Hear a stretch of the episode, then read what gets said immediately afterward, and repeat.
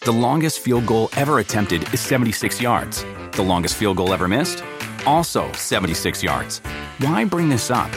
Because knowing your limits matters, both when you're kicking a field goal and when you gamble. Betting more than you're comfortable with is like trying a 70 yard field goal. It probably won't go well. So set a limit when you gamble and stick to it. Want more helpful tips like this? Go to keepitfunohio.com for games, quizzes, and lots of ways to keep your gambling from getting out of hand. You like to watch new stuff, right? Well, go to Hulu and see what's new, because Hulu has new stuff all the time. Like Vanderpump Villa, the new docudrama starring Lisa Vanderpump, where first class luxury meets world class drama. A new season of The Kardashians, starring The Kardashians, of course, and Grand Cayman, Secrets in Paradise, the sizzling new reality show set in the tropical Caribbean. It's all new and it's streaming now on Hulu. Talk is Jericho, baby. Talk is Jericho. Talk is Jericho, mama. Talk is me. All right, welcome to Talk is Jericho. It's the pot of thunder and rock and roll, and it's Friday. So let's get things going with the latest joke of the week from Rock and Roll Hall of Famer, the bass player of Guns N' Roses, Duff McKagan. Here we go. Hey, Chris Jericho. Doug McKagan calling you. Hope everything's well there. I had a question for you. Do you know how to tell the difference between a, a frog and a horny toad? Well, a frog says ribbit, ribbit, right? And a horny toad says rubbit, rubbit. Thank you very much. Actually, that was pretty good. I like that. Rubbit, rubbit, ribbit, ribbit. Good stuff from Duff. Uh, always make sure to take the time to call me from wherever he is. Obviously, doing some rehearsing and some uh, training right now for the Guns N' Roses summer shows. They're still out there rocking. Uh, I wonder how many of those jokes he tries on his bandmates before sending them to us. We know that uh, him and Axel like bad jokes, so maybe uh, Axel uh, is giving him a few of, of, uh, of these jokes that we're hearing. These could be directly from uh, Axel Rose. Who knows? All I know is that Duff is a great guy and uh, good brother. Getting ready for the headlining appearance at the Download Festival uh, later on uh, the in June, I believe it is. And Fozzy getting ready to hit the road again as well, all the way out. To, actually, we're hitting the road in July, and we got a show in Winnemucca out in Nevada, uh, May 26th lots of stuff going on. We've got a lot of gigs. I'm actually, in fact, you know what? I'm going to actually go online right now as I'm talking to you, fine people, and look up all the gigs because right now I have a partial list. I don't want partial list. I want the full list of the Fozzy shows upcoming here uh, this summer, and I'll give them all the uh, details um, as I wait for them to show up, and here they are. Because not only is the Judas Rising tour starting in uh, August, but we've got July 12th, Rock USA. That's uh, in Wisconsin somewhere. July 13th, the Cadott Rock Fest in Cadott, Wisconsin. Peoria Riverfront, uh, that's in Peoria, obviously. And then the Apollo Theater in Belvedere, Illinois on the 15th. So that's July 12th, 13, 14, 15. All those shows. Then in July, we got the uh, uh, 26th, we got the Pheasant Festival in Hungary. 27 is in Prague. 28 in Sebron, Germany. 29 uh, Zurich, Switzerland. July 23rd in Italy. August 1st is going to be in Ljubljana, Slovenia. August 3rd, playing Wacken in Germany. August 4th, in Binu in Berlin, Germany. August 6th, Bochum, Germany. 7th is Aschaffenburg, Germany. 9th is the Leyendas de Rock in Spain, Alicante, Spain. Alcatraz in uh, Alcatraz Festival in Belgium. Finishing off at the Bloodstock Festival in uh, Derbyshire in England. And then, of course, the uh, Judas Rising Tour in uh, uh, August. And that's oh my gosh, so many gigs. Atlanta, Huntsville, Clarksville, Little Rock, Joliet, Omaha. Go to FozzyRock.com for all gig appearances. There's plenty more coming up as Painless is at number seven this week on the Billboard charts and the active rock charts. Lots of hits coming out of the Judas record. And speaking of a band that knows a lot about hits, I'm talking about Five Finger Death Punch today. Jeremy Spencer on the drums, Jason Hook on guitar are here talking about the early days of the band how they all got together, what finally convinced Jason to quit his gig as Alice Cooper's, uh, Alice Cooper's guitar player. Uh, Nina Strauss has currently uh, got that gig. She's a Talkers Jericho alumni. Uh, he's now in Five Figure Death Punch. Uh, Jeremy and Jason are like a comedy duo, a comedy team. They got a lot of details with the new Five Figure Death Punch album and Justice for None. And Jason is talking about the killer documentary that he produced, Hired Gun. If you haven't seen it yet, go check it out on Netflix, iTunes, Amazon. It's a great look at the amazing musicians who play alongside some of music's biggest legends and solo artists. Worth checking out. Speaking of legends, they're here. Five Finger Death Punch and Justice for Five Finger. Uh, some ridiculous stuff coming up right here on Talk is Jericho. Here we go. Okay, so uh, we're here at um, the DTE Energy Center, and I had to take a cart to come over to the palatial dressing room of Five Finger Death, Death Punch in the rain. But it was worth it to uh, to talk to uh, Jeremy and Jason here from uh, from Five Finger at uh, headlining the show tonight. Well, almost headlining. Uh, I was going to say, are we headlining? Well, it's co-headlining, but we don't have all the good toys on stage like Rob does. no, so that's okay. Have you guys ever played shows like where it started just pouring rain? yeah, Oh, yeah. One time uh, we were playing in New Mexico, and it started raining sideways and on the stage, and my wa- uh, kick drum filled up with water. we had, they stopped the show. They actually stopped the show. Yeah. because you see those things where like they had like the horrible like uh, the tornadoes and stuff where the stage falls down and all that crazy stuff. You know, it's like that's where it starts getting scary. Yeah. for, for the people in the crowd, right? For sure.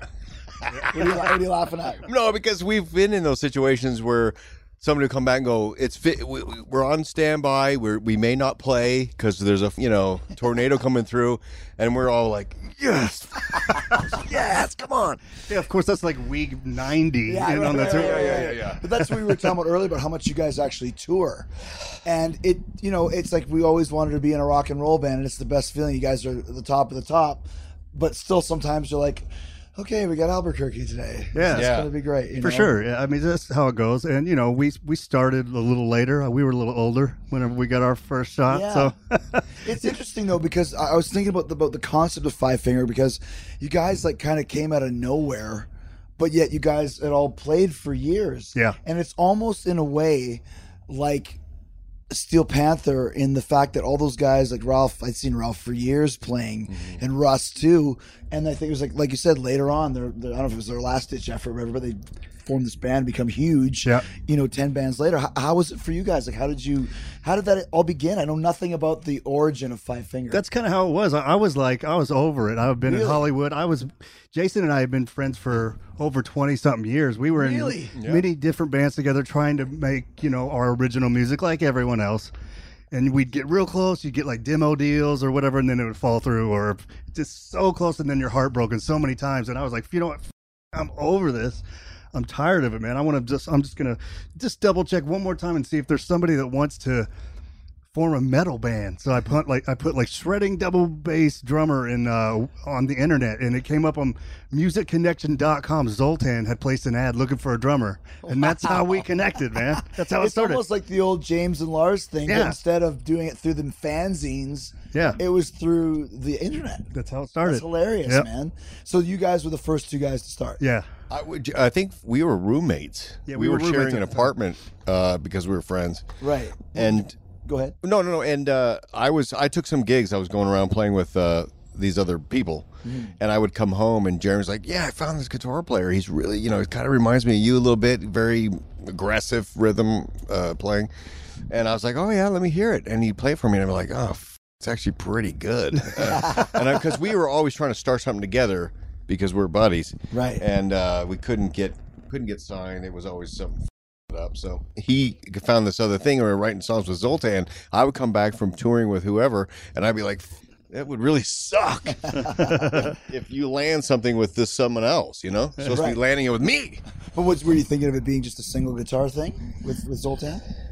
No, I mean we always knew it was going to be a double thing, but I knew that Jason was. We couldn't afford Jason. But Jason was all over the place, and that's something we'll talk about too.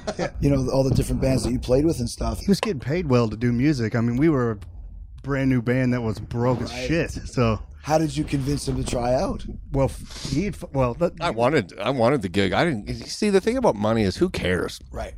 I can make money. I can make it later. I can find it some other way. You can always get a gig. You can always get, or you can always get a buck somewhere if you're in trouble, right? Right, right, right.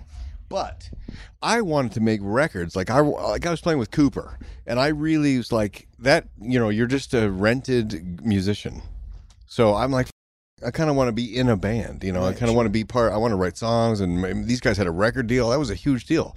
So I was like, I just got to get in that thing. Jeremy will help me. Luckily, they were having problems with the guy that they picked, the guitar player. So after that first record, after the first tour cycle, they were like, "Yeah, he's n- he's not a fit." So, like, like what if we call Jason? They're like, "Mm, "He's still out with Cooper, but we could try." But I was like, "Yeah, yeah, I'll quit Cooper f- that gig." So when when you go to Alice, because I know with Mike I was talking with Ozzy when he left to go Alice in Chains, Mm. Yeah. Ozzy was super supportive. Is Alice the same way? Yeah, Alice is great. One of the most wonderful guys. I'm sure you've met him. Yeah, of course. Best- um, best guy ever, c- total role model as far as, you know, here's a guy who is very famous, uh, icon, but he's, but I like the way he has, I like the way he handles himself and the legacy and Mm-hmm. with people and everything. It's really, really cool. Yeah, and with the, what a pedigree of musicians that have played with him. It's a, Yeah, I mean he's he he does this thing where uh, kind of pays his players slightly above blue book for that gig, and the idea there would be that that nobody else will poach his players, gotcha. right? So if you pay them a little sweeten the deal a little bit, then another band in the same at the same level can't just come and poach your players. Shit, we paid you less than we poached you. Well, But like you said, sometimes it's not about the money. It's not about the money because I was telling everybody, it's like, I'm going to quit Alice and I'm going to join this baby band, this heavy metal band. And people are like, uh, is that a good idea? And I'm, and I'm I, I just, you know, I wanted to be creative. That was very important.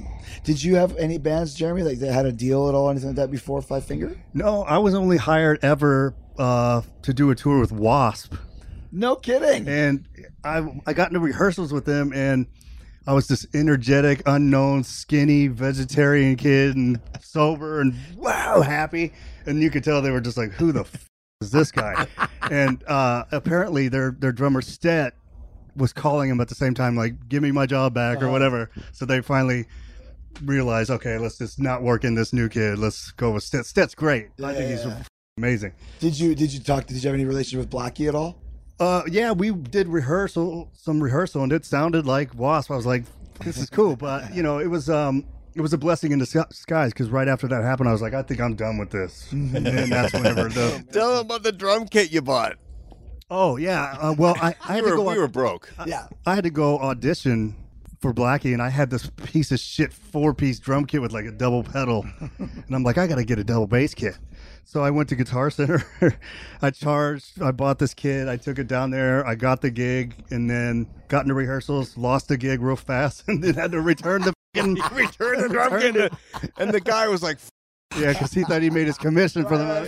it's like, hey, man, I got to bring this back. Sorry. Where- Where are you from, Jeremy? I grew up in Indiana. Okay, so you is it the old t- tried and true tale of finding uh, trying to find your fame and fortune in L.A. Yeah, I just I left home around 19 and I'm like I'm going to San Diego because there'll be music there and I went there and there was nothing there, but finally I got to Hollywood shortly thereafter and then that's when Because you shit have started. a great story, Jason. You told me before about how you ended up coming from Toronto Yeah. to L.A. Yeah. give us give us the uh, Well, um, I played in a local band in Toronto that ended up getting a record deal and spent a few months in Los Angeles recording that what record. band was it?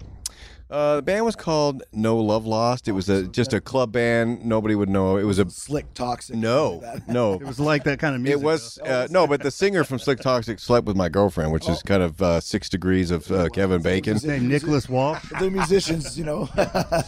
Anyway, it's all good though. Nick's What's it called? Nicholas Walsh. That's it, right? Walsh. Wow, that's obscure. You uh, you know your metal. Oh, somewhat. well, that's pretty good because that's Cana- we're talking Canadian. Canadian. metal, that's which is- obscure Canadian. Yes, metal, obscure. Right. Hell of a time. Like I just saw a picture of Brighton Rock the Oh other my day. gosh. Like, why are you even doing that? Remember that guy's super high voice, man. Yeah. It- yeah. Jerry McPhee. Whoa, whoa, check you out, dude. This conversation's taking a turn Yep. straight down the the eighties. listeners are going, "What the f- are they talking Yeah. about?" so you were you were uh, playing in this band. Playing in this band, got a record deal, went to Los Angeles, recorded the record, thought that, you know, it was very exciting. I was 23 years old. Um, to go to LA it was, Right. it was a huge deal. So, but when I, you know, after we got back, the, the band was dropped. We were kind of caught in the middle of that whole grunge uh, killed the '80s It's move. like the early '90s when you're doing Yeah, this. exactly. So we it, that our band wasn't cool anymore, so we got dropped. And I remember thinking, if I'm gonna go, I should go now.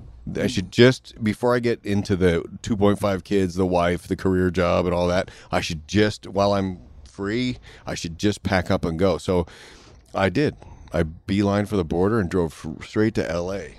Did you have to? Like, if it was your dad involved somehow, Yeah, help you? I can't yeah, remember what you because told me. well, because I had had a couple really bad experiences with the border, and I looked very metal. You know, I had leather piercings, long hair, you know, the whole thing, right? so, He looked like Mitch Malloy. oh, that's With good. dark hair. That's good. Yeah, thank you. Dallas. And they asked me, "Would you want to do this by yourself, or do you want to do this with Jeremy?" I'm like, "Oh no, Jeremy." now I'm Mitch Malloy. Thank you. so and, uh, my my dad had uh, my dad had all my gear in his car, Mm-hmm. and so he drove ahead and said, "I'm just going across for to shop or whatever." And they're like, "Yeah, whatever, old guy." And then I came through uh, with nothing in the car, so that way, if they pulled me over, if they got suspicious, I'd be like, "Look, I got nothing." So, and, then, and we met on the states side and transferred all my stuff into my car, and I gave him a hug and said, "I'll see you." Call me when you yeah beeline haven't it. seen him since. yeah I haven't seen him since For 25 years, Mike's has been making lemonade the hard way. Mike's Hard Lemonade. Hard days deserve a hard lemonade. Mike's is hard, so is prison. Don't drive drunk. Premium all beverage with flavors. All registered trademarks used under license by Mike's Hard Lemonade Company, Chicago, Illinois.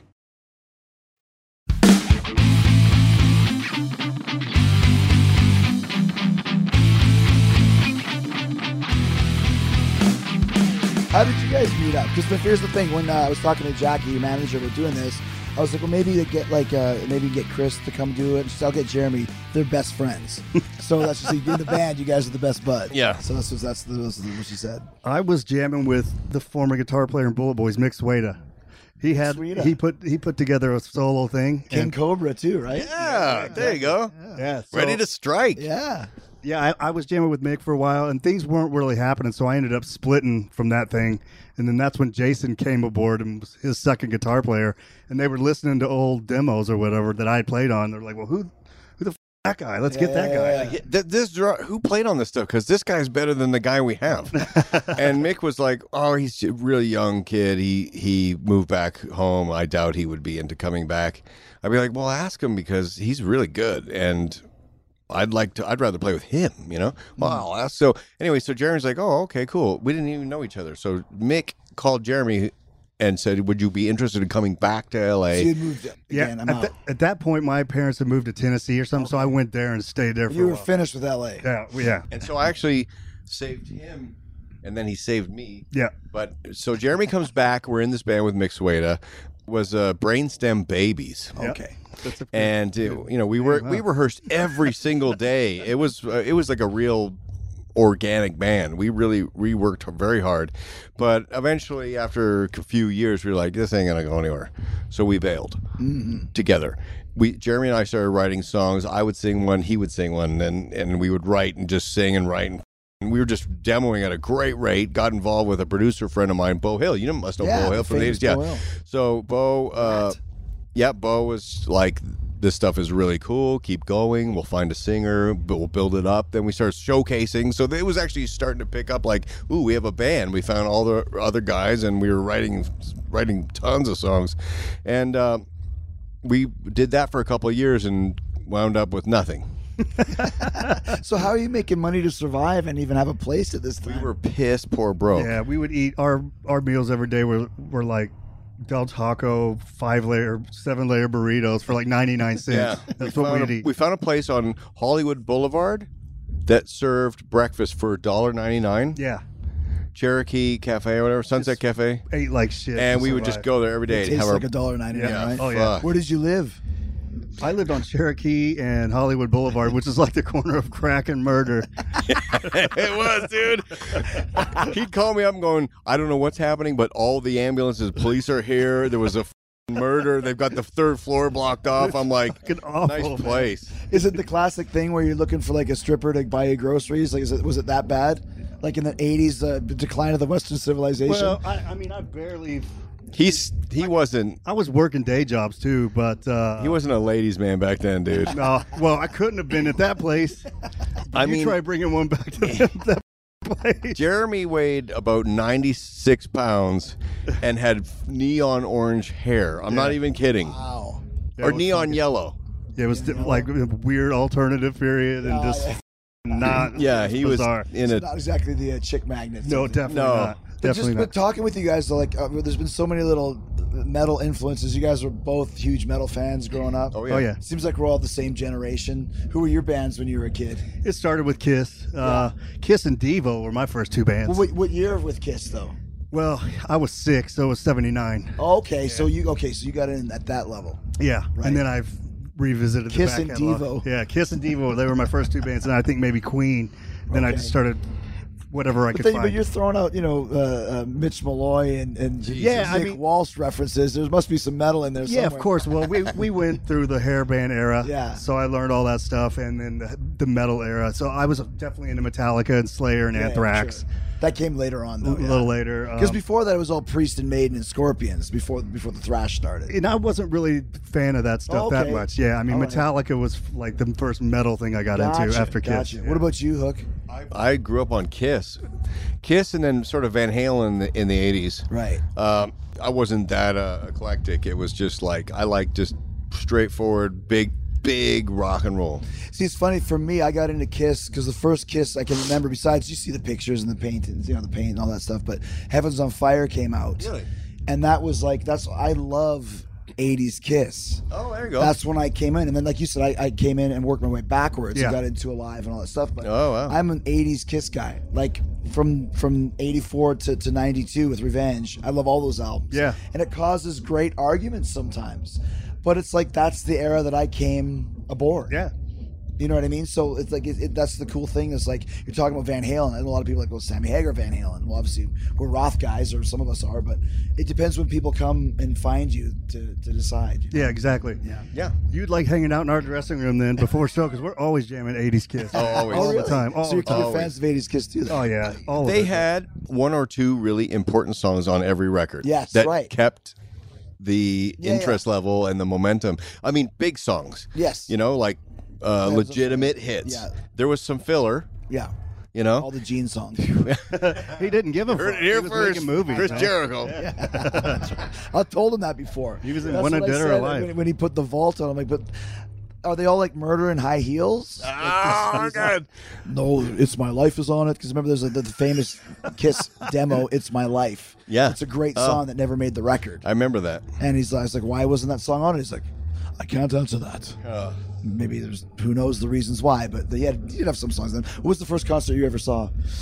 Man, it was supposed to be Kiss, and my parents wouldn't let me go because it was a Dynasty tour, and they were this is Kiss, this is like you know this.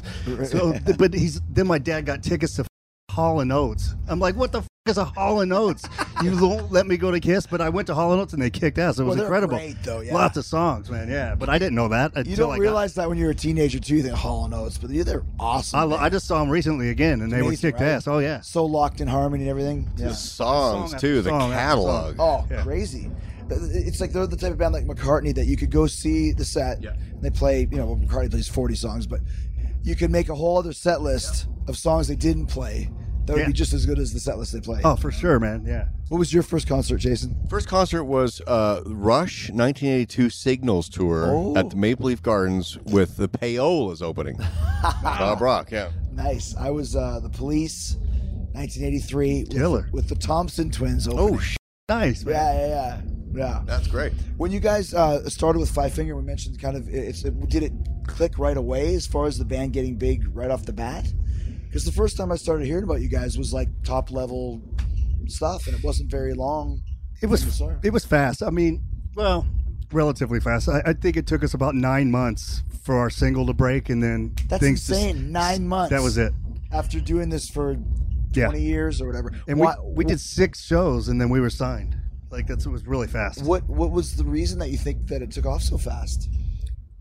Well, I think at the time there was nothing else like it at radio, and we got people to take a chance. Jackie got people to take a chance on it, and they did. And then people were like, "Well, who the fuck is this band?" And they were into it.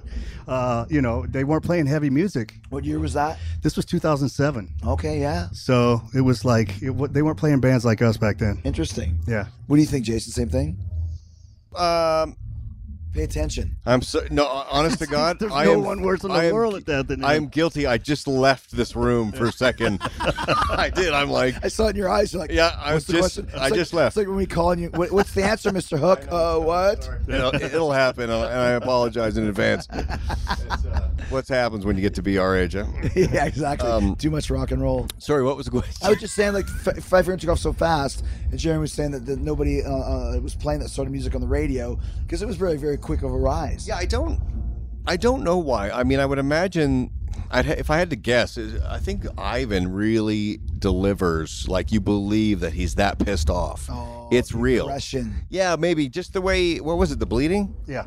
Yeah, he's you know ah, he's he has an intensity I don't think a lot of people have. I mean, that really brutally. I'm f- angry. Mm-hmm.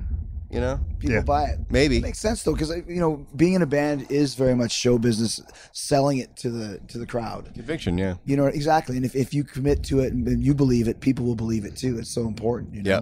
What was the first tour you guys did? Um, Family Values tour with Corn 2007. that's So- a huge tour right off the bat. We were playing like the parking lot stage, but we loved every second of it, man. oh, so that was kind of like a, an Ozfest type tour. yeah. It was the outdoor summer like mayhem fest kind of thing. That's cool that we did the parking lot stage today. It was packed. Rules, It's- man. It's, yeah. it's cool. Yeah. That's where the energy is, man. Yeah, oh yeah, absolutely, absolutely. Who's uh, uh, have you toured as far as like with like the Metallicas and the Iron Maidens and those type of bands, like the bands that you grew up enjoying? Did you ever tour with Kiss? We did tour. Yes, with we Kiss did tour with In Kiss. Europe, yeah. Oh, we were so excited.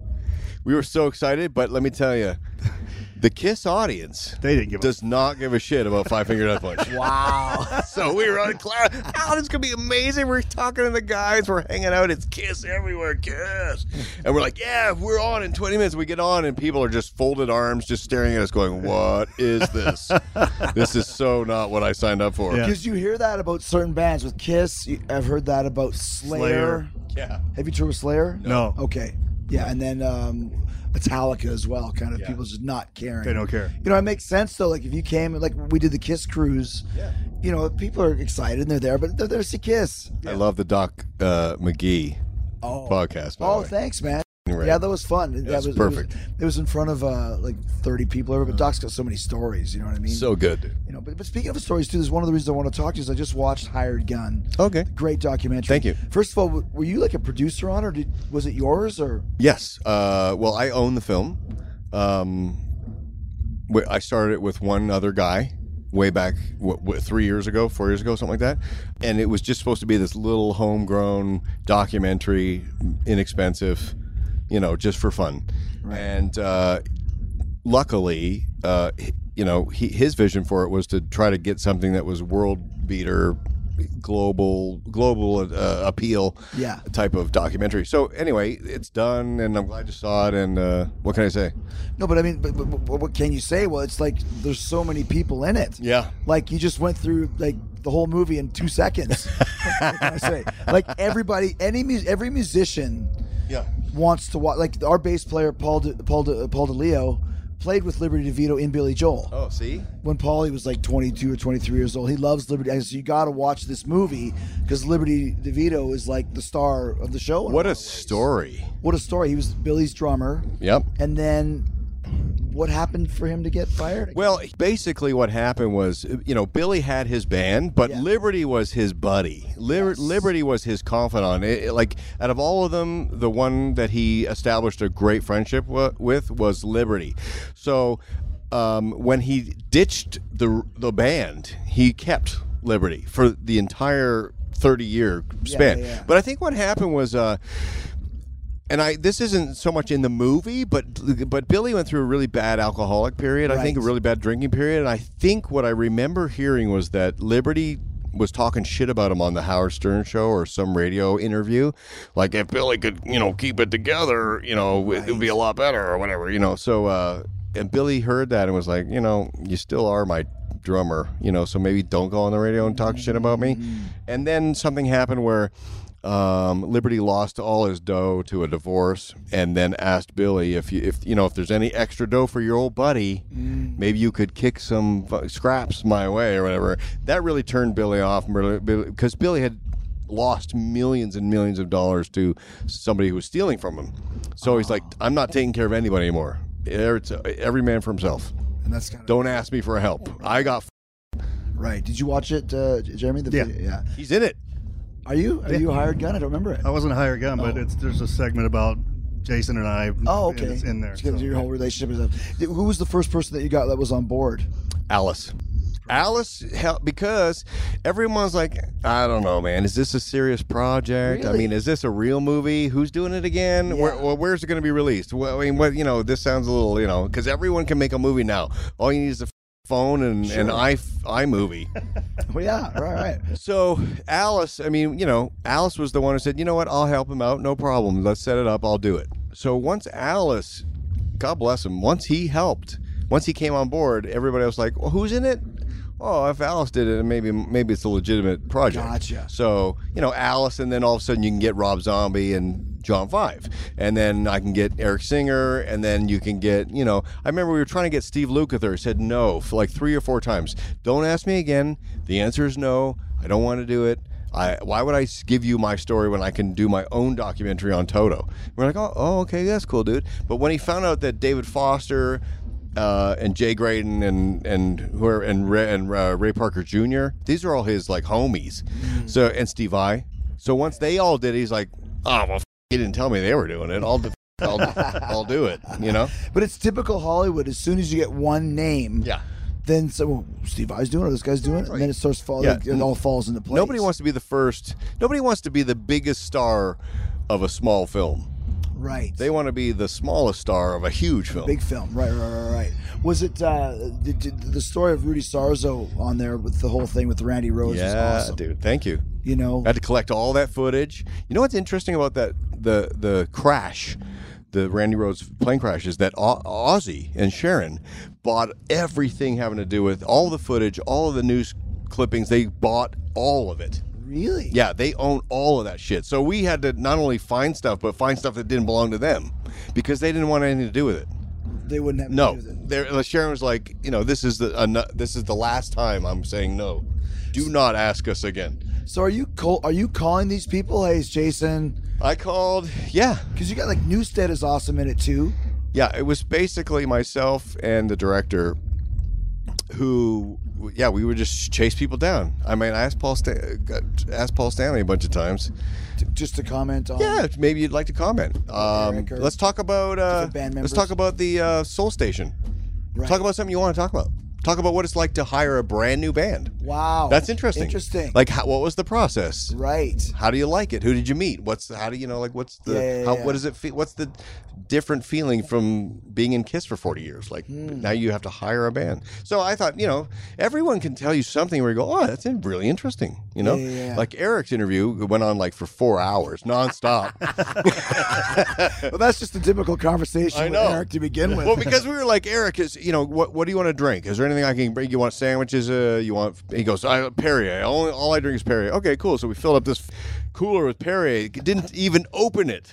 Didn't even open the lid because he just talks a mile a minute. We're like, we're like, should somebody cut him off? I mean, should we should we wrap this or like it's already three in the morning?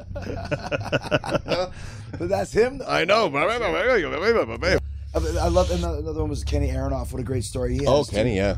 Like his his. You ever met him? I never have. He's a bundle of energy. Is he? Yeah, I always like brace for impact when he's around. Jason, Oh. I just could, I like go into crash pose. But you see his discography of like all the bands he's played. Oh, yeah. with. It's incredible. I think I, I don't even remember what, what's the number that he says. Is it like Of albums, he's like he's, I think he said something like Yeah. fifteen hundred or yeah, some it- ridiculous yeah, thing I'm like sure. that? Yeah, he's he's been the go-to guy for a long time. So did you fund it all yourself? Um, I paid for half of it, Hmm. and then we had another investor who took the other half. wow. So when you're doing this, uh, what's the budget on that? The budget? Yeah, was did you have a budget or like? Well, uh, that movie the movie cost a million dollars. And then you have to market it, or did you have to sell it? Like I've never. Oh produced wait, we have a movie. sales agent. Um, we've we've went through a few different people. Start off with uh, William Morris, who books the band. Yeah, yeah, yeah. but they're they're too, almost too big. Like they're dealing with 150 million dollar films, you know. Mm. Um, so you know, they our little documentary didn't really find its home there. But we found a, a wonderful sales agent who has been, you know, cooking up deals. Goes to Netflix in December. So it goes to Netflix, and then do you start like do you uh, shop it around to the festivals and stuff like that? Like, Well, uh, no, it- it's all up. It's all about. mul- I mean, there's deals for like your physical, your Blu-ray, DVD is one deal. That's through Sony, uh, global, all over. They're doing the Blu-ray, DVD, and then you've got your streaming, uh, your Hulu's and your uh, iTunes and your uh, Amazon. you know, all that stuff, and then Netflix is its own deal. Luckily, when Netflix kicks in, it's not an exclusive to Netflix deal. So while it's being shown on Netflix, you can still purchase it Oh, okay, for and other stream it places. and rent it, buy it if you want to. If you need, if you're not a Netflix person, it's it, it's great. Like when you finish making a record, or um, like I'm sure making a movie, it's just that feel like writing a book, just like oh, you have no idea. Well, plus I'm hemorrhaging dough trying to complete this project. right. You know, so like when it finishes, you're like, oh, okay, no more hemorrhaging. Did you have Rob Trujillo on, on in that? We did set something up with Rob. Never, never did interview him. because Rob went through it too. He did the Jaco Pastorius Right. movie, and the same thing. Like he, he actually. It's funny because I just found out that my name's in the credits because he was doing I think a GoFundMe for it. Yeah. and I had him on my show, and that put him over the the, the, the top. Yeah. and because he's like, listen, I don't have Black Album money. I didn't play on Enter Sandman. Uh, so Five Finger, like big band in the states, uh, worldwide. What are the other countries that, that are that are big for you? UK is huge for us. Um, Canada's our second largest Yeah, you're market. right. Is it really? Yep. Canada's our second largest market, and I think I'm really trying to put together a um, coast to coast Canadian tour next year. yeah, Yep, Like all the way from like Newfoundland. we tried it last time, and we almost made it all the way to across, but we didn't go all the way to like uh, Halifax. Uh, We played Halifax, didn't we? Oh, I think we What do you did. think of, uh, of- of Canada when you go like to the Maritimes and stuff? There's some str- some strange people up there. They're really nice though, man. I Yeah. like it. I like it. They're real good. Yeah, people. yeah. Canada is all good. Yeah. Especially because I'm Canadian. So I think they give us a little extra love because they're like, ooh, one of the guys is Yeah, Canadian. right, right, Something right. usually was in the Killer Dwarfs. Were you in the Killer? I was in the Killer Dwarfs. Dude, okay, hold on. Go through all the bands that you were in. Oh, God. awesome. Chris Jericho here, everybody. well, you already you said it all in hired gun. uh, well, let's see. Where do I start? I, I think uh, Bullet Boys, Killer Dwarfs, Vince Neil, Mandy Moore, Hillary Duff, uh, Alice Cooper, um, say Ferris. yeah, you're in Safe Ferris. What's Safe Ferris? It's like Yeah, a exactly. ska band. It was like from the ska K rock. for about eight minutes, I was in that band. What a great name, Safe Ferris. Say Ferris. Well, you know, uh, when I was in LA, I was like, you j- just play your guitar and get paid for playing your guitar. Don't waste, like, I don't want to spend all day at Starbucks. And then when I get off Starbucks, I go play music. I thought that I, it's got to be a better way. I should be able to play music all day and get paid for it. But dude, that's the thing. Like you're you're, you're learning your craft too. Like I bet you playing like like Mandy Moore and Hillary Duff, those type of guys. Like the dude that you have in the documentary for, that plays with Pink. Yeah, he's Or like you vicious. know Nuno Betancourt's in frickin' uh, Rihanna. They got some killer players. Yeah. So you must have made good cash with those two. I well for at the time uh, I was so broke that you know when they talk about paying you a couple thousand bucks a week you're like holy yeah. I am laughing I am laughing was was it a lot of girl like teenage girls type thing in the crowd or was Yeah. it- yeah. it was really it was really weird because obviously the the the, the teenage the girls are really young you know it's like eh, the, all the friends come to the show but it's the mothers the mothers were like f***ing winking and wagging their tongue at me and i'm like all right i know we're the same age i get it but not here Were, were you guys over? hey there he is hey What's up, Jay? Chris? Hey, man, how are you doing, man? Good to see you. You all right?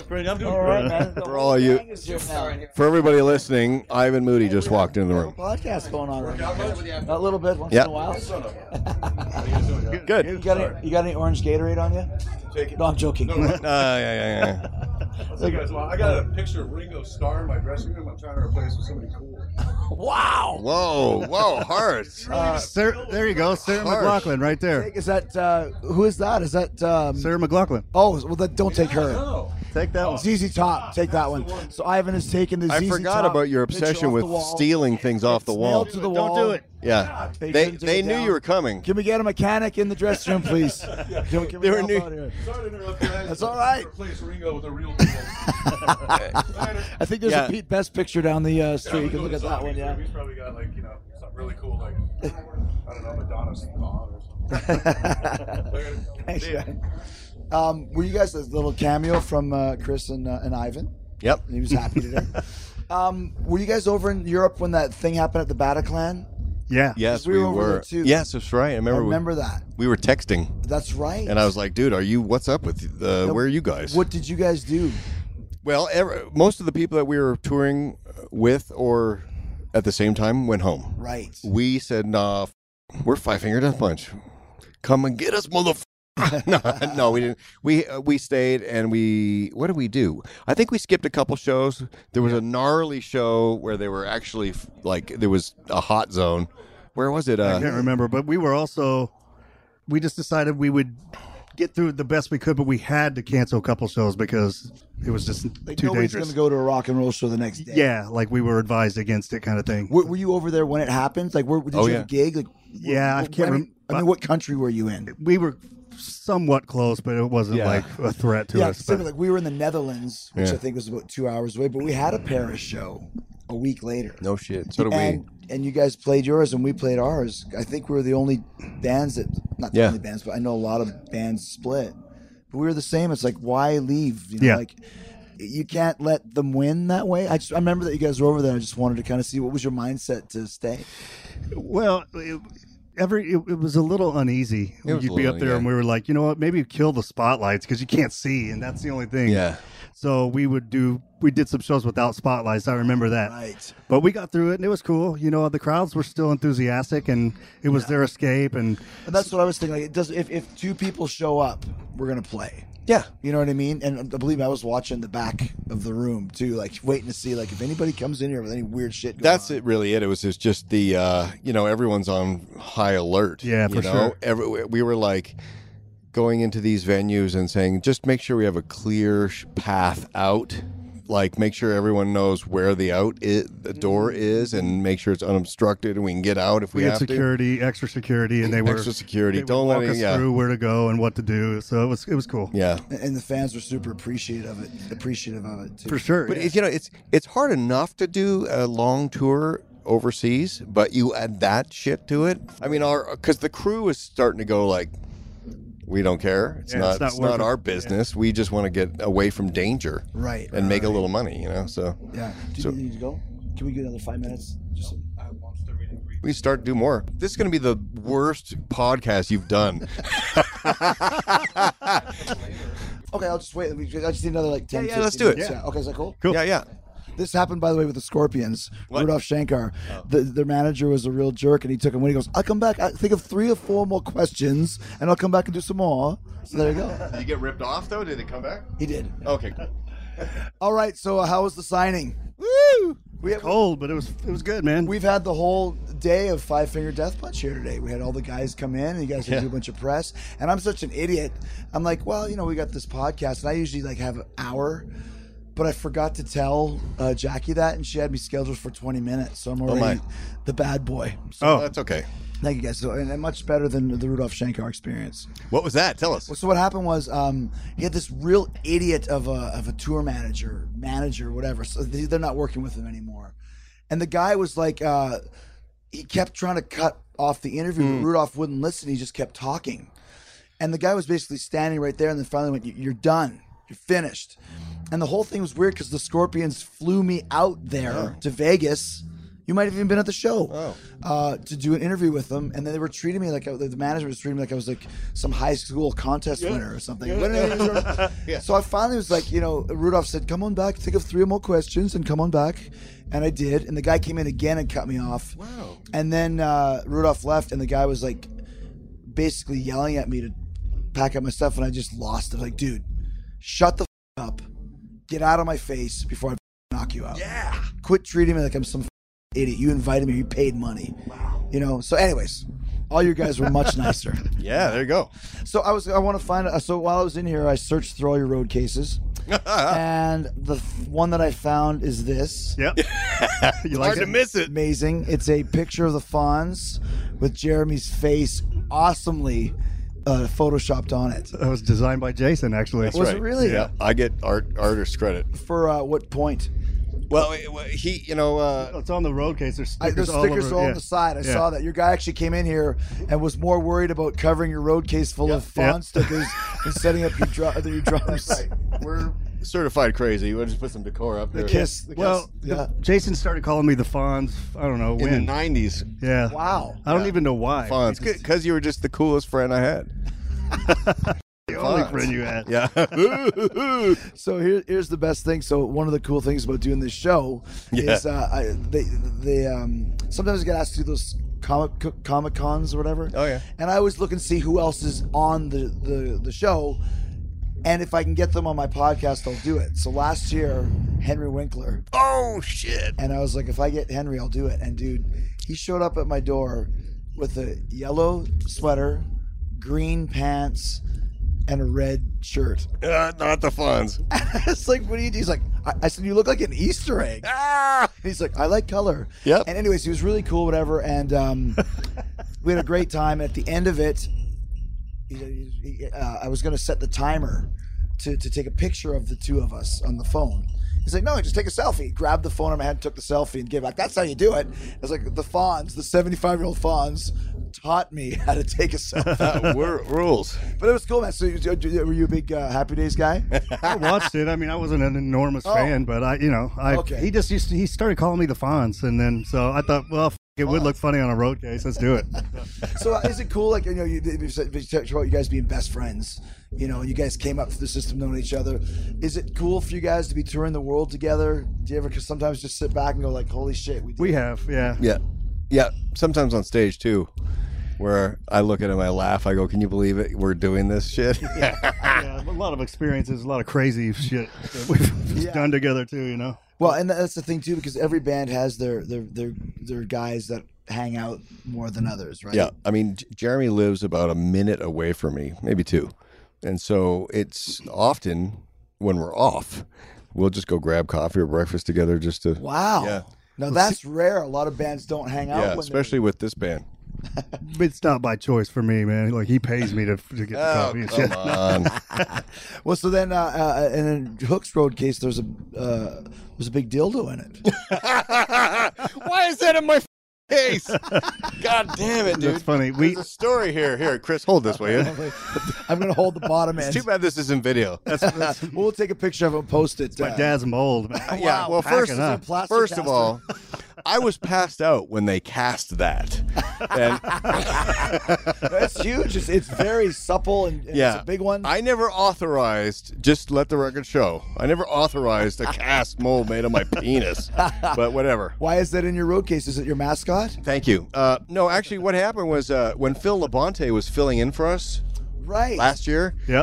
um, on the very last show, we said, "Listen, don't go, don't go out right." We had a kabuki drop, so like, what we want to do is we want to drop the k- kabuki, and then we want to have you run out on stage for the first, the down, the first lyric, right? He goes, "Okay, I can do that. Cool." So the kabuki run drops. He runs right up, jumps on top of the singer's ri- the little singer riser, and right there is the f- gaff taped this huge cock where his microphone was supposed to be. So he got, he goes, "You." fuckers." yeah, and so why it's still hanging around, I have no idea. It's never leaving us, man. That's great. Come Just- up to it's this thing into it's it. too big and veiny to throw away. It's really, it's really, it's, it's really. It's offensive. It just freaks people out. You're Like nobody says anything, but like, okay, there's a massive silicone cock right there. How was it uh, um, last year when you had Phil? Uh, when you had Phil fill in? It was great, man. He came right in. He had like a day and a half to prepare. Wow. and uh, he, he did that before for Kill Switch Engage when they had a singer issue. with Howard. Yeah. Yeah. So So he's kind of like the guy. Uh, He's the fill-in. Yeah. yeah. He's the guy you thought. It's, uh, it's funny. I was talking to Ivan today, and he's like super friendly, happy, excited. Obviously, whatever happened happened. But was it did was Phil the first guy you thought of to come in? And, and was it hard to make those dis- that decision? Yeah, we really didn't have any time or choices. And Phil, we're like, Phil is available because we looked at his schedule and he can sing and probably pull the stuff off. Wow. And we knew that Phil's a nice guy because we've known him for a while. So he was, we, I think Zoltan texted him, Hey man, what's what's happening? And, and the first thing that Phil said back was, "Send me a set list." Yeah, send he me the knew. set list. That's cool. Not a hey man, everything's cool. What's up with you? Nothing. Just send me the set list. He's Did so you ever funny. hear That, uh, that wicked story when um, Dio refused to open for Ozzy when when Dio was in Black Sabbath. No kidding. Wow. So they called Halford, and Rob Halford came. Have No you, you've way. never heard of this? Really? Oh, that so rules. Dio just boycotted the show. Said I I refuse. wasn't opening for Ozzy. I'm not doing it for whatever reason. And they're like, well, f- we're still going to do the show. So Halford, I think on a day's notice, it was in 92. Wow. And uh, th- it's out there. You can listen to it. He was, imagine him singing like Sabbath Bloody Sabbath. Wow. Holy yeah, you know shit. what? That sounds familiar. That rules. So that, that should be a DVD. Yeah. I would- Yeah. I would watch that. Yeah. Wow. But you guys had Halford sing with you last album, right? yes, we did. How was that? A killer. Yeah. He's a, such an amazing guy. Yeah. um, putting the music that we made together aside, we we have now spent uh, several days with Rob. You know, he shows up at the shows and We toured with him. We well, sorry, you're right. We toured with him. Oh, sure. T- t- we tour- toured with him and And uh, toured with him toured uh, with Priest. with Priest. Oh, wow. in Europe. Okay. It was killer. And every day I look over my shoulder and there's Rob watching our show. And I'll be like, oh, okay, well, that's cool. And then the next day, watching the show. And the next day. And I, and I stopped him one time and I said, Rob, what's up with you, you know, coming down early and watching our show? I mean, it's loud and people are smoking and stuff. I mean, you, what's up with that? And he goes, well, I love the band. eh?" oh, cool. yeah, I saw him last time at one of the Golden Gods things, the award shows. And he's like, "Congratulations on Lights Go Out, Chris." Yes. and I was like, "You know about that? Like, you, you listen to the radio?" He's like, "I love Octane," but that's that's pretty cool, man. He's a real dude. I mean, he's the Yes. best. And you know what? I sat. We we all went to this like uh, end of tour dinner together, and I was lucky enough to have grabbed the the seat next to Rob. And so I thought I'm going to use this opportunity to just you know pick his brain a little bit. And one of the things he said, he said, Jason, never leave your band ever. Take it from me. I go, really? I said, well, he goes, yep. You don't want to do that. Trust me. He goes, I did it. And then I found myself, you know, playing really shitty small venues with fight, making no money, one and going, what did I do? right, and hurting the Priest brand at the time, too. Right. And and and in an era where he could have made a living as a solo guy. Now, forget it. Right. You can make a great new record and people are like, "Oh, I love, I'd love to listen to that for free." Isn't that the case though? Yeah, right? for sure, Yeah. man. You know, Yeah. I know you guys have a new record that you're done and, and wait and have it released, but that's the thing. Like, it's all about the first week. Yeah. And then Yeah. that's it. Yep. And then you know, here's a souvenir to take home. Yep. You know, or just to listen to for free. You know, it's and then the- brutal uh, and you know co- co- we're like s- we're because the the album invariably will leak a week before right Yeah. something about when it goes to manufacturing it's Right. just a number of it's a to matter of press, time yeah. yeah when it goes to manufacturing that's in the plant and there's workers and who knows so we're always watching all the torrent sites going "F- it's leaking And, you just know checking, googling, refresh, refresh. yeah, refresh. and uh, and and there was like Pirate Bay. You just can't shut them down. We had we had a a, um, a torrent sniper that we hired. That we'd be like, when we find them, we're going to forward it to you, and then you can go shut it down. And he was doing a great job, but there's only, but you, but Pirate Bay, you could not stop. You would the one take you them could- down, and they would pop up somewhere else. Dot ru. Dot eu. Dot you know. So Wow. Um, where am I going with this? well, you're just talking about how, how the, the yeah. leaks and yeah, it it's would out be there, it's out there. devastating because it would be like Five Finger Death Punch got your six, and it'd be like twenty two thousand people downloading it, and you're like, Well, it's like uh, I think Hetfield said, you can't download a T-shirt. no. well, that's that's the whole thing. Yeah. you can't download That's it. what we do Yeah. now, right? You just come. You, you, we're merch sellers. We're clothing sellers now. We have our own. They have all Yeah. that bootleg shit out there selling it, though. I mean, it's Oh, all, yeah, it's that's happening true, all the too. time. We've gone out there. we've taken our crew and they we would just confiscate boxes of this shit, take it right from them. So they still do that. Oh, like the yeah. actual wow. Yeah, You know? and we're like, "F- that's actually co- cooler than one of our designs. Let's take that. Let's rip off the rip off. yeah, it's really the bootleg. Uh, last couple of questions because we, we guys got a rock and roll show to play. When uh, when you guys decided to do Bad Company, who brought that idea to the table? that was our first guitar player, Daryl. Oh, Um, wow. Yeah, he we on our first record we only have had like 40 minutes of material because we only had one record. Yeah. So we started to headline clubs. So we needed to stretch out the set. So that was his idea, and we just worked it up, and we started playing it. And ever why since that then. song? Just thought it'd be I I really don't know, man. Yeah. I just Ivan al- always liked to, to sing it, and Daryl liked to play it, so it just lined up. it's He- perfect. They, right? And disagreed it on becomes it. a huge hit. yeah, it was Z- crazy. Zoe and I didn't want to do it. Really? Yeah, Zoltan and I were like, no. Uh, what does this have to do with us? We're a heavy metal band. I was new in the band, and we had just finished the Wars the Answer record, the record that I came in on, and I was very happy with it. And we worked very hard to write these songs. I'm like, why do we have to put Bad Company in the mix? It doesn't make any sense to me. But um, which just goes to show you that so many things just happen out of a weird fate, you know. Right. But I remember we were at the very end of the record, and I wasn't bringing it up because I was hoping that it would just kind of fade off into the distance, right? And at the very end of the record, somebody said, "We still have to do the Bad Company cover," and I'm like, uh, "Yeah, yeah." And they were looking at me going, "Can you just whip it up real quick, like bang it out real quick?" I'm like, "Yeah, okay." So I did. I tracked the whole song in about half a day And then Yeah. it goes out, and, on a pod. yeah, yeah, I'm not even right. kidding. It was. and that's how it goes. Yeah. Do you guys have any ideas uh, ideas of doing other covers? Uh, Yeah, Yeah. There's some that Is there are. some on the new record? oh yeah. Yep. Oh, Yep. surprises. Yep. Yeah, surprise. Um, you should hear uh, "Karma Chameleon" with double bass. It's fucking incredible. Hey, dude, we, on our last record, we did SOS. oh, cool. We really did. Really? And it's re- it's a really dark song, and it's a very uh, heavy arrangement, and it's got this really awesome like rush, like right before the chorus. People love it. They- Your guitar player is amazing, by the Oh, way. thanks. He's man. great. Thanks, dude. Yeah, The- that guy. the- you know, it's um, you can always tell the guys that have been playing for a long time. Yeah, he's killer. You know, uh, last questions. Who is your m- most favorite obscure uh, metal band from like the '80s? Ooh, uh, Venom. um, Like hair rock. No, Sure. Jeez, that's tough. Uh, obscure metal bands. Well, I mean, like you know, we, we like I said, we go back to this Nick Walsh, Mitch Oh. Malloy stuff, like a band that- from the '80s that you really dug. That wasn't Crew or Poison or Rats or somebody like that that. I really did. Well, my favorite hair rock band was Bullet Boys. Uh, Oh, okay, The first two records I thought were great, that, but that first record is yeah, amazing. his voice is incredible in that. Yeah. man. Uh, obscure, I don't know, man. I, I mean, I listened to everything. I had even Roxy Blue. I had that album. yeah, man. I, It was like, what's it called? I want you. Or something yeah, I like want that? you, and they Want- did Squeezebox. Squeeze box. Squeezebox. I listened. Then they're gonna leave yeah, behind I her. listened to that album back um, last year, and there's some really good tunes. Cold Sweat, Main attraction. Oh yeah, the Cold Sweat. Yeah. Sweet FA, uh, King of the Hill. You ever hear that? Never heard them. They were a band out of St. Louis. I think a guy had dreads in the band or something. so They I were on turned it off right away. SBK, Vanilla Ice's label. Oh wow, Yeah.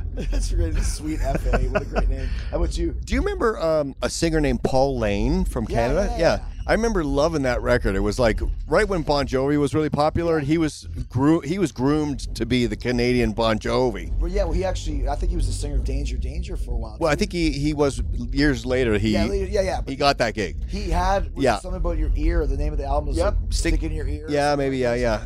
I was a big Kick Axe fan. Yes, kick axe. Yeah, What all about the- Kick Tracy? Kick This- Tracy? with their s- field trip EP, the follow up to their debut album, No Rules, Damn. Chrysalis Records. Svengali. Svengali. Oh, they were pretty good. Svengali. Svengali and Slick Toxic came out at the same time. That's right. But Svengali was uh, Freaks. They had a song called Yep. Freaks. We were devastated. As a local band in Toronto, those two bands were our peers, but also our comp- uh, our competition. yeah, yeah, yeah. So we're like, when they got signed, they went did- gold. They went gold in Canada. Svengali did, and Slick Toxic, I think. Yeah. Wow. What was your uh, favorite Killer Dwarf song to play? Oh, well, there was one called "Out of My Out of My Way." I'm a coming through. Yeah. Out of my way, I'm a coming through. Hey, do you remember the Electric Love Hogs? Oh, Well, I, I only because I read Metal Edge magazine. Oh yeah. uh, what's your favorite song to play on stage tonight when you guys play? Uh, probably the opener, Lift Me Up. It's, Me Up, it's yeah. pretty busy. Yeah. some some tasty licks for you to play. yeah, it's fun. Yeah, How it's about you, definitely fun. Hook? Well, it's a, it's a, it's a loaded question because I'm we've played them so much that it's hard for me to think of it as ooh I love this. but hav having uh, having said that, I think maybe uh, what do I Jekyll and Hyde's kind of fun. Yeah. People like that. Um, I like the fast aggressive stuff too. I guess it just depends on what, what the crowd is into and enjoying as well. Coming Down is a little interesting because it's kind of like got that dark. mm, Uh, we had a song called Coming Down. Yeah, yeah, it's kind of uh, a little bit more melodic, uh, commercial rock sounding. And and uh, what was your favorite Alice song to play? Alice, you know that was he. had And Some he's weird, back, the man behind the right? mask. Duh. he had some crazy stuff. We did like we did this Halo of Flies instrumental, and it's like 17 minutes. it's ridiculous. I mean, it was like I think that was probably my favorite. I know that's not the sexiest answer, that's cool though. yeah. but Halo of Flies. We had to play. I had to play a drum solo with the drummer in the middle of the song. wow. Yeah, it was really bizarre. Like we had to put the guitars down and go. Da, da, da, da, da, da, da, da, da, da, Alice fucking- comes up and just the night before and goes, Hey, I'm thinking about doing Halo of Flies tomorrow. Jason's going, What? Oh, cool. I almost had a nerve. Like- dude, have you you seen him? Oh yeah. So it doesn't stop. It's a set, the whole show just keeps moving, moving, Yeah, there's moving. something every- he doesn't talk. He doesn't go. Thank you, thank you. Uh, this next song, yeah. Mm-hmm. So so that was a lot of stuff uh, uh, to learn to Mm-hmm. retain because if you think about it, it's ninety minutes straight of music. Right. Right. So right. I'm All like the way- "F- ninety with all the minutes. production and everything like that. Yeah, and and he would have these crazy long, like you know, he would come in and go, "What do you guys think about doing uh, Nurse Rosetta?" and then you know, a couple guys be like, "F- "That's cool. That's a that would be cool." And he's like, "Yeah, let's learn that." And I'm like, "Motherfucker, shut up! What album is that on? I don't know. I j- can't learn any Better more off doing songs." some from Raise Your Fist and Yell. Yeah, Yeah, yeah. I'm in. Right. Poison was fun. Uh, nice guy, 18. I mean, you know, It's great, man. killer catalog. Yeah. Well, dudes, it's great talking. I know everyone's yelling at me for uh, t- keeping it so long, but uh, D- don't forget DDP Yoga. DDP Yoga uh, and, and, and- and- does the dildo have a name? God. You gotta call him Oh, name like it right now. You gotta call him like Alice. no, Okay, but Molly Cred, Alistair Fiend, Murray was the Dio Devil. So- I got it, dude. What? Jericho. Oh no, Oh, no, no. Seven Jerichos maybe. You know, it's really uh, it's too- Seven Jericho. it's too bad this is- Let's call it that. it's too bad this is audio only because what the visual that's happening right now is quite spectacular. I'm swinging a dildo, man. Yeah. Swinging dildo. That's the name of our metal metal band. Swinging dildo. We're gonna open for Sweet FA. Yeah, let's do it. All right, thanks to Jeremy and Jason. Remember, the new Five Finger Death Punch album, Injustice for None, see what they did there, is out now. Get it wherever you buy music or stream it. And Five Finger Death Punch announced a huge co headlining summer tour with Breaking Benjamin. Dates start July 16th in Seattle, Washington. They run all the way through September. Get your tickets at fivefingerdeathpunch.com and get your cabins booked for the Chris Jericho Rock and Wrestling Rager at Sea at chrisjericho.com. For as little as 150 bucks, you can hold your cabin. And remember, everything on that cabin is all inclusive all the matches, all the rock shows, all the podcasts, live comedy, everything in between. Food even com- uh, is included. You get to hang out with Hall of Famers like Jerry Lawler and Jim Ross, Mick Foley, uh, Ray Mysterio, Raven, Ricky the Dragon, Steamboat, live podcast, Killing the Town will be live, Keeping It 100 will be live, uh, Busted Open Radio is going to be there, Beyond the Darkness is going to be live, The Unprofessional Wrestling Show is hilarious, that's there, uh, Brad Williams, Ron Funches, Sal and Q from The Impractical Jokers, Craig Gass, hilarious dudes are going to be there,